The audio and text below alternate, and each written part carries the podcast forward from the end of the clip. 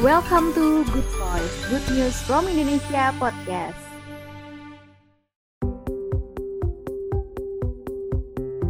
Hai kawan GNFI, balik lagi di Good Voice. Good Voice kali ini merupakan rekaman dari acara e-conference yang merupakan konferensi startup dan inovasi pertama melalui live stream Instagram. Acara ini dipersembahkan oleh e-inkubator ID, Mikti dan juga GNFI. Mau tahu gimana keseruannya? Yuk dengerin podcastnya. Halo sobat-sobat semua. Uh, selamat malam. Uh, saya Indra Utoyo. Saat ini sebagai Direktur Digital Teknologi Informasi dan Operasi Bank Rakyat Indonesia. Jadi selamat bergabung di Instagram Live ya terkait dengan konferensi startup dan inovasi dan acara ini terselenggara berkat kerjasama dari Angel ID, MIKTI dan JNFI. Baik, sobat-sobat sekalian, saya karena dari bank saya ingin cerita bagaimana perubahan atau apa ya istilah sekarang lebih sering pakai istilah disrupsi ya yang terjadi di industri keuangan khususnya perbankan dan bagaimana perusahaan-perusahaan established seperti bank itu kemudian harus adapt ya supaya bisa relevan gitu. Tapi saya akan awali dengan konteks ya. Konteksnya sekarang kita berada di environment yang kalau kita bilang ini energi dari ekonomi digital gitu. Ekonomi digital ini memang energinya luar biasa, perubahan sosialnya juga luar biasa, mindsetnya baru, ya. Kalau kita tidak ada, kemudian nanti kita tidak relevan ya. Nah, eh, di era ekonomi digital ini memang kita makin bicara sesuatu yang hyper connected, saling terkoneksi dan broader apa ya, broader collaboration dan antar industri itu melebur antara transportasi dengan keuangan, transportasi dengan ya uh, dengan perbankan begitu, kemudian kemudian juga uh, misalnya PLN gitu dengan lembaga keuangan itu semua sudah melebur ya. Jadi kalau tol bisa masalah gara-gara uang elektroniknya masalah gitu. PLN bisa masalah gara-gara top up-nya bermasalah dan itu nanti makin banyak lagi industri yang apa yang melebur apalagi kalau kita bicara smart city ya makin banyak uh, industri atau institusi yang terkonek begitu. Nah bagi industri keuangan seperti apa impactnya? Nah bagi industri keuangan kita juga masuk ke saya sebut saja sebagai financial 4.0.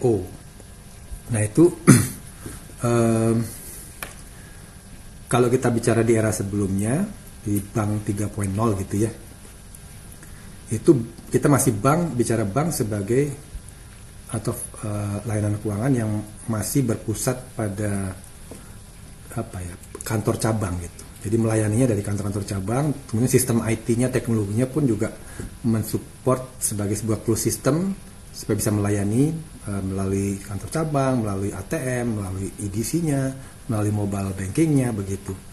Tapi sekarang dengan masuk ke era digital, semakin connected begitu, nah bank nggak bisa lagi bicara hanya sebagai closed banking, tapi sudah bicara dengan open banking. Jadi kita connect dengan partner-partner baru yang dulu mungkin belum pernah juga kita connect. Sekarang bank connect dengan e-commerce, connect dengan ride sharing, connect dengan travel site, ya fintech, ya. Nah, ini uh, bank juga tidak bisa pretend kita bagus di front end-nya karena sekarang apa startup atau fintech front end-nya jauh lebih mempesona gitu. Nah, bank juga mungkin lebih fokus pada apa yang dia kuat, kemudian uh, front end-nya boleh uh, partner yang lain yang lebih bagus atau memang lebih punya kekuatan di situ. Sehingga kita nanti uh, apa mas masif collaboration dengan banyak partner. Bagi bank ya berarti ada risiko-risiko. Memang ada opportunity baru karena kita juga bisa merangkul banyak partner-partner baru yang dulu mungkin juga belum belum muncul ya. Sekarang jadi muncul kemudian kita juga tapi uh, ada satu hal lain ya yaitu bahwa ada risiko baru juga karena entitasnya tambah banyak begitu uh, device yang terkonek makin tidak apa makin bertambah luar biasa karena semua koneknya melalui mobile ya. Kalau dulu kan uh, dulu kan brand centric sekarang mobile centric kan jumlah yang megang mobile berapa ya? Sebanyak itulah uh, yang bisa connect ke layanan bank itu. Dan jadi uh, apa namanya seperti itu nature dari layanan keuangan sekarang. Dan bank tidak bisa lagi kita close tapi juga harus sudah berpikir pada apa customer centric ya customer yang akan memilih begitu. Nah uh, perubahan ini semakin cepat gitu dan kita juga berterima kasih ada fintech. Karena fintech juga memberikan kita pelajaran ada cara lain loh yang lebih menarik gitu untuk memberikan layanan ya. Dia dan dia lebih cepat gitu. Tapi apakah dia lebih baik apakah dia lebih efisien itu hal yang berbeda ya. Nah, itu menjadi challenge juga kalau bank memang kita punya kekuatan di manajemen risikonya uh, kemudian uh, apa lebih efisien begitu. Nah ini juga membuat industri perbankan itu di slicing. Ada yang kategori killer kategori killer di payment misalnya. Ada yang namanya OVO ada GoPay ada link aja begitu yang dia men-slicing khusus kategori payment. Ada yang di lending ada yang di crowd crowdfunding dan lain sebagainya. Dan itu di, di apa di di enabler atau dimampukan karena adanya teknologi ada analitik ada cloud ada big data begitu ya. Nah eh, kita lihat juga pemain-pemain digital ini tiba-tiba juga banyak yang masuk ke industri keuangan meskipun tadinya dia bukan dari industri keuangan misalnya traveloka gitu. Sekarang dia punya divisi atau portfolio fintech yang juga nggak kalah lengkap. Jadi masuknya awalnya mungkin dengan satu portfolio kemudian lama-lama dia menjadi ekosistem yang lama-lama juga makin lengkap. Nah akhirnya seperti bank ini kalau nggak ada nggak berubah kita bisa jadi nggak relevan dan ditinggalkan apalagi untuk kalangan milenial yang memang uh, sudah uh, by nature dia digital lifestyle ya Nah, kalau kita lihat fintech, memang uh, menarik di sisi payment misalnya. Sekarang yang sudah menggunakan uh, e-money atau mobile mobile mobile mobile, mobile payment ya, itu sekarang uh, pertumbuhan dari fintech ini jauh lebih cepat dibanding yang kemarin melalui melalui bank ya. Uh, dan bagi bank juga ini challenge karena uang-uang murah jadi pindah ke wallet gitu, pindah ke e-money yang menarik juga jumlah merchant-merchant sekarang yang terkonek dengan uh, fintech begitu, dengan fintech uh, payment itu sekarang jauh lebih uh, banyak dan pertumbuhannya luar biasa dibanding merchant yang connect dengan bank yang relatif flat begitu. Ini hal-hal yang memang membuat perubahan dan kalau bank tidak transform secara digital, tidak lagi apa, tidak uh, memberikan value bagi customer, dia akan menjadi nggak relevan. Dan bagi Indonesia ini opportunity-nya luar biasa karena apa yang bankable juga uh, baru 50% ya, 51% masih belum masih unbank dan underbank begitu. Uh, dan Indonesia ini unik gitu uh, apa kita secara uh, demografi, geografi itu challenging ya. Mungkin di Jawa relatif sudah lebih maju tapi di beberapa daerah di timur begitu uh, banyak yang belum punya layanan keuangan dengan memadai. Nah, tapi kita juga dibantu oleh adanya digital dan mungkin kita satu negara yang mungkin energi digitalnya luar biasa. Kita mungkin yang e, menurut e, McKinsey kita yang tertinggi dari fastest dalam hal pertumbuhannya. Ini dorong oleh mobile apa penetrasi dari mobile, internet banking begitu ya, smartphone dan e, dan juga e, overall digital apa digital services yang memang tumbuh luar biasa. Nah, digital ini uh, memang satu hal dia uh, exciting membawa hal uh, kemudahan-kemudahan inovatif gitu ya tapi di sisi lain memang digital ini juga scary membawa risiko baru yang saya rasa juga bertambah risikonya karena apalagi yang terkait keuangan ini uh, risiko uh, apa risiko fraud itu juga makin tinggi oleh karena itu uh, sangat penting untuk membangun yang namanya trust ya di di di environment yang zero trust karena di environment seperti ini kita harus berprinsip zero trust begitu. Nah, uh, saya ingin share beberapa. Jadi kalau begitu kita bicara transformasi digital, uh, ada berapa isu-isu esensial ya. Jadi digital itu is not about technology sebetulnya.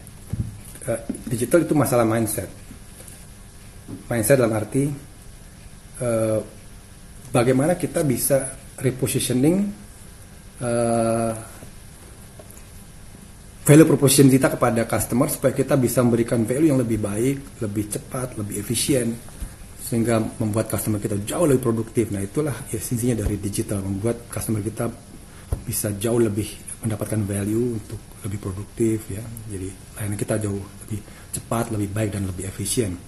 Nah, beberapa isu antara lain eh, tadi yang saya, saya sampaikan masalah trust. Jadi di di digital ini trust menjadi di center dari sebuah layanan ya karena orang tidak akan melakukan transaksi kalau kalau juga nggak merasa nyaman gitu. Kemudian culture-nya juga berbeda di era digital. Ke, kemudian juga mindset dalam hal inovasi itu berbeda ya, uh, lebih ke product management, uh, product centric begitu, ketimbang IT project ya. Uh, kemudian uh, talent juga menjadi tantangan bagi kita di perusahaan-perusahaan besar seperti bank ini mendapatkan talent dengan mindset yang mungkin tidak tidak begitu uh, apa tidak begitu tidak begitu uh, cocok gitu dengan bank yang konservatif gitu ya yang sangat manajemen risiko apa sentrik begitu. Nah kalau uh, digital nih relatif lebih entrepreneurial ya lebih mencoba eksperimen begitu. Nah terkait trust tadi saya sudah sampaikan ya bahwa memang 90% dari uh, masyarakat kita itu tetap ingin melakukan transaksinya di uh, di platform yang trustworthy gitu, yang dapat dipercaya. Jadi oleh karena itu trust itu sangat fundamental bagi layanan layanan keuangan atau layanan digital ya. Jadi saya ingin bilang juga bahwa digital itu tidak bisa menggantikan trust tidak bisa menggantikan brand, tidak bisa menggantikan service. Karena nggak dengan digital terus orang-orang orang ujuk-ujuk mau nabung kan nggak nggak juga harus ada trust dulu baru dia kemudian mau men, men, apa, memberikan kepercayaannya kepada perusahaan itu melalui platformnya. Dan di era digital ini uh, isu trust tadi ya cyber security itu tiba-tiba domainnya juga uh, berbeda dibanding IT security karena uh, yang dulu di era IT kita hanya bicara uh, CIA ya, confidentiality, integrity sama uh, apa namanya availability. Tiba-tiba sekarang di era digital ini harus tambah dengan safety karena dengan, sekarang dengan mobile ini dengan satu komen aja bisa mengganggu sebuah uh, instalasi atau sebuah uh, sistem begitu ya. Berikutnya adalah privacy privacy sekarang makin menjadi satu yang serius di era digital ini dan bahkan kalau di, di, di berbagai negara sudah diundangkan ya terkait dengan GDPR ya uh, apa General Data Protection lah ya untuk privacy. Nah itu sudah sangat uh, apa sangat serius karena uh, hal ini uh, kalau perusahaan-perusahaan di Eropa begitu kalau dia melanggar privacy langsung kena tuh 4% dari top line-nya. Nah saya rasa kalau di Indonesia juga akan segera begitu dan kita juga akhirnya nanti jangan senang juga ngumpul-ngumpulin data yang kita tidak memiliki hak. Jadi kita ada juga yang di forget, ada juga yang di collect begitu. Nah berikutnya adalah reliability. Di era digital ini dengan makin banyak connect yang terkonek, itu reliability makin esensial karena begitu ada satu yang lemot gitu, itu layanan bisa chaos itu. Jadi reliability menjadi kata kunci lebih daripada sebelumnya waktu era IT. Waktu IT lemot masih bisa orang mau nunggu atau apa sekarang kalau lemot di MRT gitu ya bisa ngantri itu bisa macet gitu kan uh, sehingga uh, reliability menjadi sangat kunci tidak hanya availability-nya begitu jadi prioritas. Sekarang trust antara lain menjadi prioritas di era digital apalagi di layanan keuangan. Berikutnya adalah culture. Izin saya minum dulu. Iya pak silakan. Culture. Uh, di era digital ini problemnya sering kali kita mungkin tahu problemnya ya, tapi solusinya itu kita tidak pasti. Sehingga kita harus melakukan validasi, validasi, melakukan eksperimen kadang-kadang gitu untuk melihat uh, mana yang betul-betul menjawab problemnya customer. Kita harus betul-betul mulai dengan empati at the center. Uh, bener artinya empati kepada problemnya customer, kemudian kita validasi apakah uh, betul ini yang menjadi problemnya kemudian solusinya apakah betul-betul menjawab. Itu adalah apa budaya yang baru yang yang di era IT nggak ada ya. ya kita harus lebih agile lebih eksperimen mau eksperimen dan uh, karena customer centric maka yang menjadi challenge juga bagi perusahaan besar seperti Bank BRI begitu adalah uh, silo-silo antar unitnya rubuh karena nggak bisa lagi model-model uh, silo-silo karena kita customer centric maka yang dipikirkan adalah memberikan solusi bagi customer sehingga harus bekerja dengan kolaborasi jadi agile ya. Jadi agile itu memang bicara kolaborasi, berani mencoba, mengambil risiko, kemudian juga uh, eksperimentasi ya gitu. Dan kita bekerja dengan sekarang dengan teknologi ya seperti ini. Jadi kita bisa kerja di mana pun tapi kolaborasi ya dan saling connect dan bahkan bisa lebih produktif. Ini ada hikmahnya juga nih apa era apa krisis ini malah membuat kita jadi menggunakan digital workplace ya, uh, menggunakan uh, kolaborasi dan bisa bekerja dari rumah dari mana saja itu adalah bagian juga dari budaya baru. Dan agile ini sebetulnya bukan berarti agile itu dua hal ya. Satu adalah dinamisme dan stability. Itu penting bagi perusahaan-perusahaan stable seperti perusahaan seperti bank karena dia harus juga menjaga stability sebagai sebuah perusahaan yang apa harus menjaga operasional dengan baik. Tapi dia harus agile, harus dinamis untuk mengikuti hal-hal baru yang memang perlu untuk di raih sebagai opportunity ke depan. Jadi eh, paduan antara dynamism dan juga eh, stability itulah agility yang perlu dimiliki oleh enterprise. Kemudian dari sisi culture juga saat ini setiap orang harus open mind, radically open mind dan harus apa obses kepada customer. Jadi selalu bicaranya terhadap apa uh, bagaimana memberikan uh, value dan juga solution yang betul-betul uh, uh, relevan bagi customer kita dan itu saya sebut uh, bukan saya sebutnya ada uh, apa uh, Dweck gitu ya yang bicara tentang growth mindset. Jadi mindset yang selalu open selalu belajar untuk kita bisa betul-betul relevan dan memberikan solusi bagi customer. Uh, ini sebagai lawan dari fixed mindset. Kalau fixed mindset itu merasa sudah paling bagus sudah paling benar sudah yang lain itu nggak uh, apa nggak ngerti atau jadi pemikiran fixed mindset itu justru berbahaya di era sekarang dan pada saat kita fixed mindset kita sebetulnya tidak relevan. Kita harus selalu open mind dan selalu iterasi untuk melakukan improvement terhadap apa yang sudah kita miliki atau kita berikan pada customer kita kemudian isi talent talent juga ini mengelolanya berbeda sekarang gitu karena mindsetnya baru ya sekarang lebih bicara ownership jadi begitu produk digital itu sifatnya seperti apa ya bayi yang dilahirkan dan harus dibesarkan secara berkelanjutan. Beda dengan IT project. IT project kan uh, IT project dikerjakan 6 bulan, selesai project timnya bubar gitu. Kalau uh, digital nggak bisa begitu. Produk harus dibuat begitu lahir, dia harus terus divalidasi, di apa, diimplementasikan terus-menerus divalidasi, diiterasi dan bertambah-bertambah lama-lama kemudian makin makin lengkap, makin lengkap dan uh, terus begitu ya. nggak pernah. Jadi apa ada continuous improvement. Kemudian praktisnya juga berbeda sekarang. Praktisnya mulai dengan design thinking, empati dulu kepada problem, kemudian melakukan lean startup untuk memvalidasi inovasinya, dilakukan dengan agile, dan sekarang juga harus cepat tapi juga berkualitas menggunakan DevOps namanya, development and operation uh, apa di diintegrasikan supaya lebih cepat.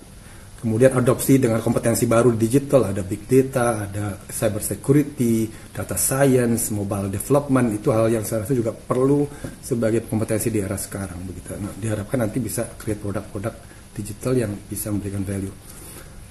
Nah, eh, itu kemudian dari sisi eh, bagaimana data, big data itu menjadi esensial bagi kita ke depan dan nanti terus pengembangannya menuju kepada yang namanya artificial intelligence. Artificial intelligence ke depan nanti bicaranya sebagai augment intelligence karena kita bekerja harus dengan dibantu teknologi supaya kita jauh lebih baik dalam pengambilan keputusan, lebih efisien. Jadi tugasnya AI nanti perannya membantu setiap peran kita gitu supaya keputusan kita jauh lebih tepat ya, jauh lebih tepat dan lebih efisien. Sehingga uh, kita harus bekerja dengan teknologi termasuk dengan AI tadi. Kalau di bank itu antara lain dalam hal menghadapi fraud. Itu fraud itu kan kompleks itu kalau nggak pakai teknologi kita uh, ketinggalan apalagi penjahatnya juga pakai AI gitu kan. Ya kita harus terus juga improve dengan learning membaca pattern ada yang anomali begitu. Nah itu harus terus dilakukan. itu uh, babak bab, bab bagian kedua yang saya ingin sampaikan yang terkait dengan uh, apa isu-isu terkait dengan transformasi digital. Uh, yang tadi di awal saya bicara konteks uh, trans, uh, environment yang terjadi. Nah sekarang saya bicara bagaimana dengan BRI gitu. Jadi BRI juga harus transform secara digital. Jadi kita juga strateginya sekarang digital first.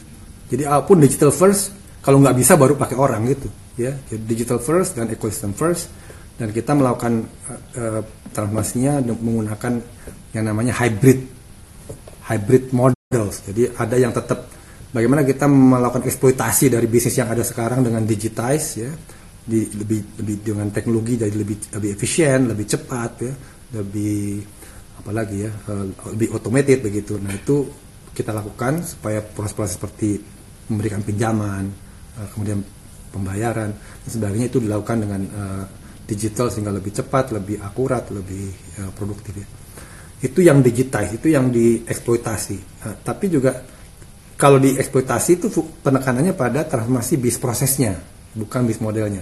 Nah, bagi bagi bank juga kita harus eksplorasi, mencari bis bis model baru, portfolio baru, new market ya. Nah, ini hal yang kita coba uh, gali, kita explore Nah, BRI melakukan masuk kepada uh, digital ecosystems. Bagaimana BRI masuk ke ke ekosistem-ekosistem emerging uh, non financial seperti agritech begitu, foodtech, uh, edutech ya, healthtech dan seterusnya. Kemudian juga bagaimana dengan teknologi BRI bisa melayani sebanyak-banyaknya, membuat transaksi semurah-murahnya, maka kita harus masuk kepada segmen-segmen yang lebih kecil lagi dan lebih pendek-pendek lagi dalam hal kalau dia butuh layanan. Kalau misalnya pinjaman dia butuhnya hanya dua bulan, sebulan atau tiga bulan, nggak lagi seperti biasanya setahun atau tiga tahun. Nah ini uh, tentu kuncinya digital. Ya, digital ini membuat kita bisa manage uh, apa risiko lebih baik dan juga costnya juga lebih efisien. Uh, itu kira-kira yang uh, tiga hal ya jadi digitize kemudian digital dan digital dua tadi ekosistem dan juga a new proposition Nah, BRI sendiri sebagai bank apa ya, the largest microfinance in the world itu menurut menurut siapa ya? Menurut Investopedia gitu. Ya kita juga tidak hanya ingin yang terbesar, tapi juga ingin yang terbaik gitu ya. Nah, kita memang ingin melayani sebanyak-banyak sebanyak-banyaknya transaksi sebanyak-banyaknya dengan biaya semurah-murahnya.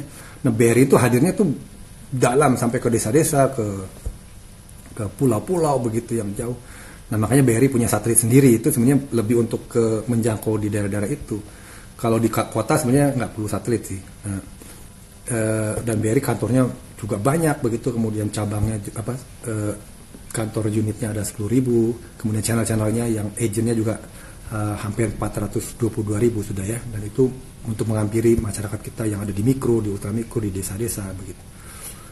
E, nah kapabilitas apa yang dibangun oleh BRI gitu untuk bisa mendukung pertumbuh apa uh, uh, inovasi di bidang digital? Ada lima yang diinvest oleh BRI gitu. Karena ada challenge. Challenge-nya tadi ya ada culture ada talent sama resource kita. Resource kita sebagai bank tuh banyak yang legacy legacy yang memang sudah teknologinya mungkin ketinggalan. Bagaimana kita bisa upgrade supaya jauh lebih agile lebih fleksibel untuk mendukung manuver manuver dari bisnis? Jadi di aspek uh, talent ya kita ingin bagaimana setiap uh, pekerja karyawan di BRI itu customer centric mindset. Jadi uh, kompetensinya betul-betul didorong untuk berpikir memberikan solusi bagi customer ya. Yang di sisi uh, resource itu tantangan BRI adalah bagaimana memodernize dari infrastruktur supaya lebih scalable lebih lebih fleksibel dan juga lebih secure begitu ya, untuk bisa mendukung manuver resource berikutnya adalah ini eranya partnership, ini eranya kolaborasi. Bagaimana BRI bisa punya ekosistem partnership yang betul-betul excellent supaya partner bisa dengan mudah untuk berkolaborasi dengan BRI ya dan juga uh, cukup cepat dan aman gitu. Nah di sisi culture bagaimana Bank BRI ini bisa betul-betul menjadi data centric, data driven company ya, data driven organization yang apa pun keputusannya menggunakan data supaya apa yang dilakukan diputuskan itu relevan ya. Berikutnya adalah culture-nya. Culture-nya juga harus agile uh, uh, supaya kita bisa terus melakukan adaptasi kepada apa solusi kita supaya terus bisa menjawab kebutuhan customer. Jadi lima hal itu yang menjadi capabilities yang diinvest. Di sisi big data ini menjadi sangat esensial dan BRI ingin menjadi betul-betul data company. Uh, bagaimana kita bisa memanage risiko karena kita di bisnis manajemen risiko supaya lebih efisien ya menggunakan big data dalam hal credit scoringnya misalnya supaya kita bisa betul-betul kualitas dalam memberikan kredit itu baik. Kedua di sisi fraud detection karena fraudnya juga makin makin apa besar gitu resikonya maka big data membantu dalam hal fraud detection system yang lebih baik lebih uh, lebih cepat juga uh, uh, lebih uh, intelligent. Yang berikutnya adalah merchant assessment supaya kita punya pastikan partner-partner kita partner-partner yang berkualitas dan tepat dalam hal uh, apa namanya uh, produktivitasnya begitu. Uh, di sisi digitize uh, model model operasi digital kita ada model yang uh, berbasis uh, O2O namanya on, online to offline yaitu BRI mem, me, apa, mengembangkan layanannya melalui agen-agen. Namanya agen brilling ini salah satu apa fenomena yang menarik di BRI jadi BRI menetrasi pelayanan kepada masyarakatnya di mikro dan ultra mikro melalui agen-agen kita yang jumlahnya 422 ribu sekarang dan kita akan menuju 500 ribu di tahun ini. Itu uh, seperti driver Gojeknya BRI begitu ya. Dan kita luar biasa transaksinya. Mungkin kalau dijumlah semua digital player kita apakah itu Gojek apakah Grab apakah itu total semua transaksinya dibandingkan dengan Brilling Brilling itu total transaksinya sekitar 670 triliun ya. Uh, kalau dibanding sorry, dibandingkan dengan yang uh, digital lainnya itu sekitar sepertiganya. Jadi memang ini fenomena yang luar biasa pertumbuhannya juga luar biasa. Uh, kemudian juga kita dalam hal semua uh, terkait digitize dalam hal memberikan pinjaman sekarang seluruh Indonesia itu mantri-mantri kita itu memberikannya semua melalui mobile ya. Jadi tidak ada proses yang pakai manual lagi. Semua sudah menggunakan mobile begitu. Tinggal lebih cepat yang tadi dua minggu sekarang dua hari. Nanti insya Allah bisa lebih cepat lagi hanya berapa jam. Nah e, di sisi ekosistem nah BRI mengembangkan untuk me, apa me, mengambil e, peluang di open banking maka BRI mengembangkan namanya BRI API nah sekarang eranya ekonomi API dengan API ini itu bisa connect dengan siapa saja dengan cepat sehingga ekonomi digital bisa tumbuh eksponensial dengan connect melalui API dan BRI expose API ini dan mungkin kita the uh, the first open API uh, provider yang sudah disertifikasi ISO dan ini untuk connect ke BRI yang dulunya host to host perlu dua bulan sekarang connect ke BRI cukup satu jam gitu. Karena kita sudah buka semua apa namanya semua scriptnya dan juga untuk uh, sandboxing ya untuk ngetes dan sebagainya bisa dilakukan sendiri begitu.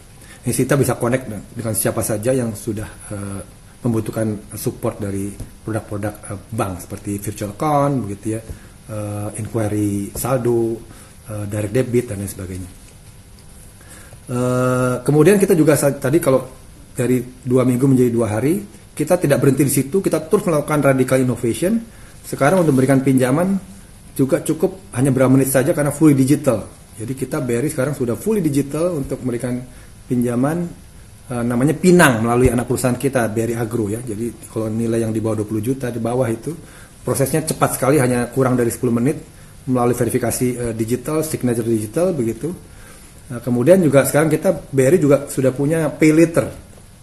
Pay later anak-anak milenial sekarang kan nggak tahu nggak tahu kredit tahunya pay later nah. Jadi eh, BRI sudah punya pay namanya Ceria ya. Jadi kalau mau belanja-belanja di digital misalnya Tokopedia begitu. Itu sekarang paymentnya bisa menggunakan pay BRI namanya Ceria ya. Jadi yang tadi oke. Okay, jadi yang tadi uh, apa namanya uh, sudah kita radikal ya dari dua hari kemudian eh dua minggu dua hari sekarang dua sudah katakanlah dua n kali dua menit ya. Jadi namanya kita melakukan improvementnya luar biasa dengan digital Uh, mungkin demikian yang dari uh, dari saya mungkin kalau ada beberapa apa pertanyaan dipersilahkan. Oke, itu tadi pemaparan dari Bapak Indra Utoyo ya teman-teman. Lalu kita lanjut ke sesi tanya jawab ya. Dari aplikasi iConference sudah ada beberapa pertanyaan Bapak. Pertanyaan pertama ialah secara geografis dan demografis, hmm. segmentasi BRI adalah daerah-daerah. Nah, bagaimana kiat-kiat BRI untuk go digital mengingat daerah-daerah terpencil yang sangat masih gagap teknologi? Bagaimana Pak? Iya, jadi kita tuh secepat adaptasi dari masyarakat sebetulnya. Ya, kalau dan untuk bicara layanan keuangan tuh basisnya kan trust ya. Sebenarnya penetrasi mobile tuh sudah dalam sih. Mungkin banyak yang sudah punya megang mobile tapi baru berani dipakai untuk komunikasi atau messaging. Tapi kalau begitu untuk transaksi dia belum merasa nyaman, maka dia masih tetap ingin human touch. Nah, makanya uh, eh, BRI mengembangkan yang tadi O2O namanya, online to offline. Dilayaninya melalui mantri. Eh, kalau kita namanya mantri kalau di Bank BRI itu agak unik memang, mantri men ya. Itu melayani nasabah-nasabah menghampiri yang mikro itu melalui mantri dia bawa mobile. Oh, gitu. gitu ya. Atau melalui agen billing kita tuh yang ada di pasar-pasar di mana yang uh, biasanya banyak di pasar tuh di di tempat-tempat yang memang nggak ada cabang BRI terus dia sebagian dari perpanjangan tangan BRI ya. Itu kalau mau melakukan berbagai layanan keuangan yang basic bisa dilakukan di sana. Dan lebih ini lebih apa ya friendly karena orang datang ke sana tuh ya kadang-kadang malam-malam ngetok gitu. Jadi nggak malu-malu nggak kayak masuk ke kantor cabang BRI jadi itu juga luar biasa sebagai solusi untuk melayani tadi ya di masyarakat di dalam. Jadi apa di di, daerah terpencil ya. Kita melalui agen kita yang ada di daerah-daerah yang terpencil juga melalui mantri kita yang menggunakan mobile. Jadi mereka mungkin nggak apa awalnya mungkin nggak semua juga nyaman dengan langsung dengan digital ya. Tapi kita bisa berikan layanan itu jadi lebih cepat juga. Oke baik. Lanjut untuk pertanyaan yang kedua pak dari Jeff Menti dari Bandung. Nah izin bertanya Pak Indra Pak Indra kan sudah berada di dunia startup sejak dari masa awal-awal. Nah, uh, Kak Jeff ini ingin tahu kira-kira di zaman 2015 ke bawah itu startup itu seperti apa ya Pak? Lalu di 2020 ke atas menurut Bapak akan seperti apa juga supaya bisa menambah wawasan dia yang ingin mulai bangun startup di 2020. Kira-kira gimana Pak kalau tahun-tahun lalu startup? Ya eh, kalau dilihat sekarang sih saya rasa di khususnya di, di Indonesia ya. Tapi simpulnya sih masih beberapa kota sih yang utama ya Jakarta Bandung Surabaya Jogja mungkin Bali mungkin ada, mungkin ada di Makassar begitu di jadi beberapa tempat yang simpul-simpulnya begitu. Tapi kalau kita lihat eh, uh, apa pergerakannya sih saya merasa belum pernah sebaik hari ini ya. Artinya uh, spirit sekarang mindsetnya teman-teman milenial atau anak-anak muda tuh pengen jadi entrepreneur gitu gitu kan. Kalau dulu sih masih pengen jadi karyawan gitu. Jadi masih sedikit yang ingin jadi startup gitu. Terus dulu ilmunya untuk apa uh, melakukan inovasi atau validasi dari produknya itu dulu masih belum terlalu berkembang. Karena kan kalau startup itu kan berbisnis di sesuatu yang dia nggak pasti bahwa ini akan sukses atau enggak ya. Tapi dia apa punya passion untuk bergerak di satu bidang tertentu gitu. Dan punya produk misalnya ya. Nah, nah sekarang dengan apa dengan praktis dan mindsetnya sudah jauh lebih e, berkembang gitu sekarang ada design thinking ada lean startup ada uh, yang namanya agile scrum ada DevOps tools yang membuat apa pembuatan software jauh lebih cepat tapi juga uh, berkualitas. Nah ini membuat uh, environment inovasi menurut saya menjadi lebih lebih lebih apa ya berkembang begitu dengan mindset mindset yang jauh lebih baik. Dan eh, apa kepadatan jumlah entrepreneur digital gitu atau entrepreneur sekarang juga makin tinggi dan saya lihat kalau ide sih banyak lah ya eh, kreativitas tuh nggak kurang nah, PR-nya nih PR-nya emang bagaimana mem, mentransform dari yang namanya kreativitas menjadi inovasi sesuatu yang betul-betul memberikan impact itu yang challenging sih ya bagi teman-teman di startup. Oke, baik. Lalu ada pertanyaan lagi Pak. Hmm, adakah program dari BRI bagi mereka yang baru dalam tahapan ide dan konsep yang sudah mempunyai data yang valid untuk bisa bekerja sama dalam pembuatan prototipenya? Mm-hmm. Jika ada, programnya dalam bentuk apa? Yeah. Pendampingan atau pendanaan?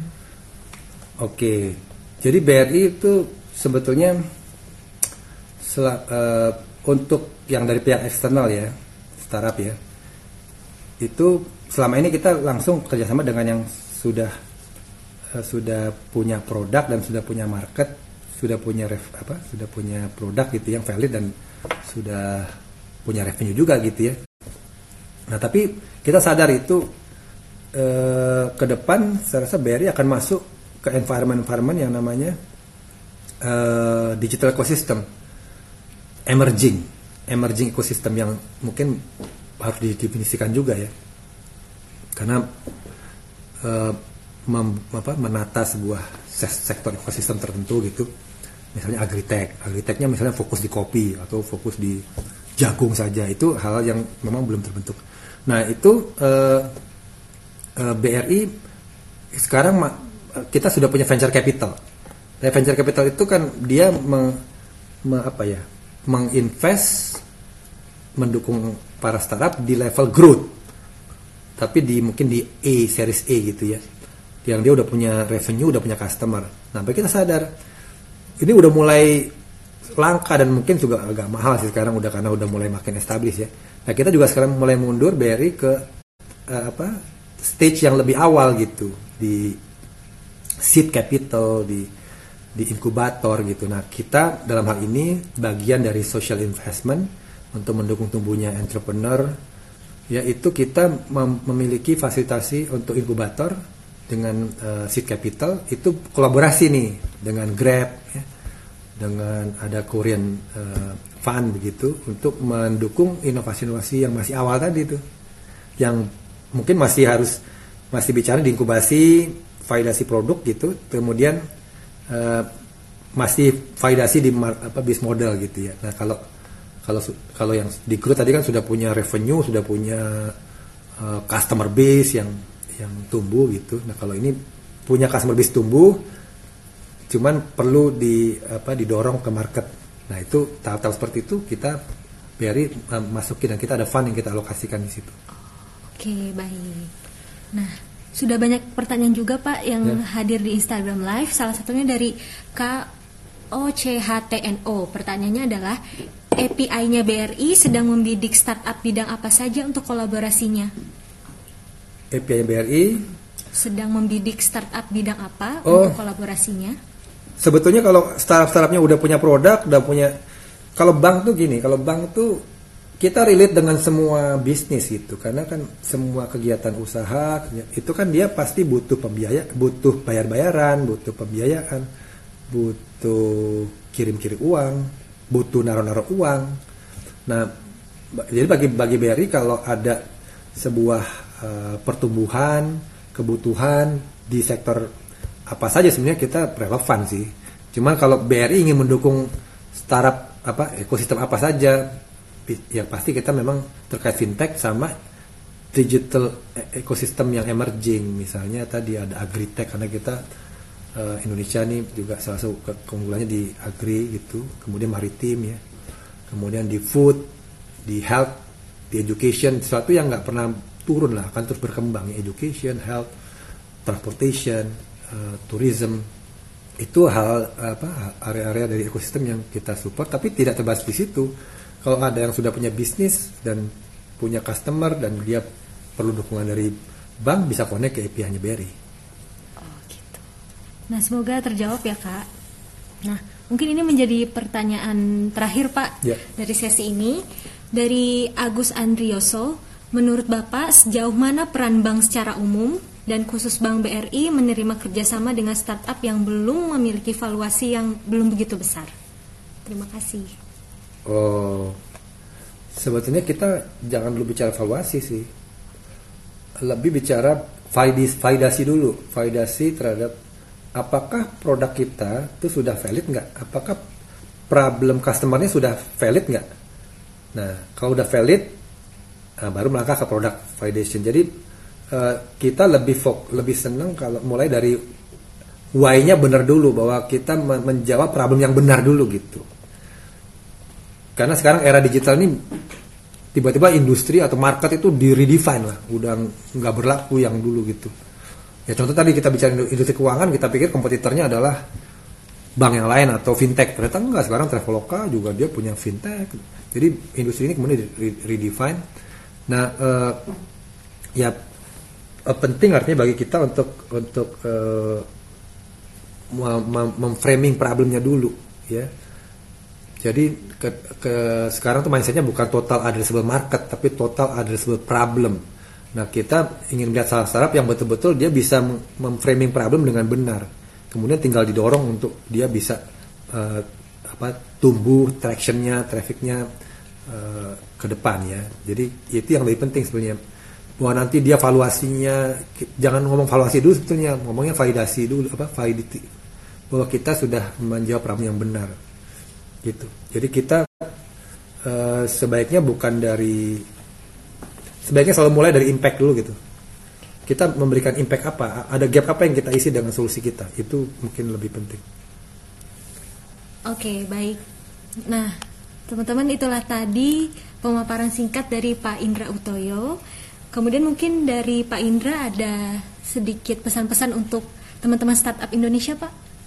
Oke saya rasa uh, saya khususnya juga tentu Bank BRI gitu sangat apa ya sangat senang begitu untuk bisa menumbuhkan entrepreneurship ya entrepreneur adalah great people orang-orang yang apa passionate punya passion untuk apa uh, ikut dalam menyelesaikan persoalan-persoalan sosial atau persoalan-persoalan di berbagai aspek ya uh, dengan ide-idenya gitu. Oleh karena itu uh, teman-teman uh, para startup gitu uh, ya saya ingin begini ya apa, apa harus istiqomah begitu dan juga fokus dari sisi uh, apa impact yang bisa kita kontribusikan ikut menjawab persoalan-persoalan yang ada di sekitar kita begitu. Nah kemudian dari situ kita tumbuh. Dan saya ingin bilangnya 3S sih. Start right dulu. Start right dari sisi kita menjawab kita me, ini ada problem yang uh, framing problem dengan benar ya. Kemudian uh, pastikan kita uh, create value. Yang kedua lakukan inovasi kita dengan sistematik. Ada metodologinya, ada frameworknya, ada disiplinnya. Karena uh, era sekarang nih modelnya kan eksperimentasi dan kita harus tumbuh dari waktu-waktu dengan dengan benar uh, dengan cost yang sekecil mungkin gitu jangan sampai kita karena uh, framing yang salah kemudian kita alokasikan resource yang besar ternyata tidak valid itu akan jauh lebih berisiko tapi dengan era sekarang maka kita punya sistematik untuk melakukan validasi validasi validasi dan ujungnya produk kita harus simple kalau nggak simple salah gitu aja Oke. Okay. Gitu ya teman-teman. Ya. Sukses ya untuk teman-teman semua. Baik, terima kasih Pak Indra Utoyo.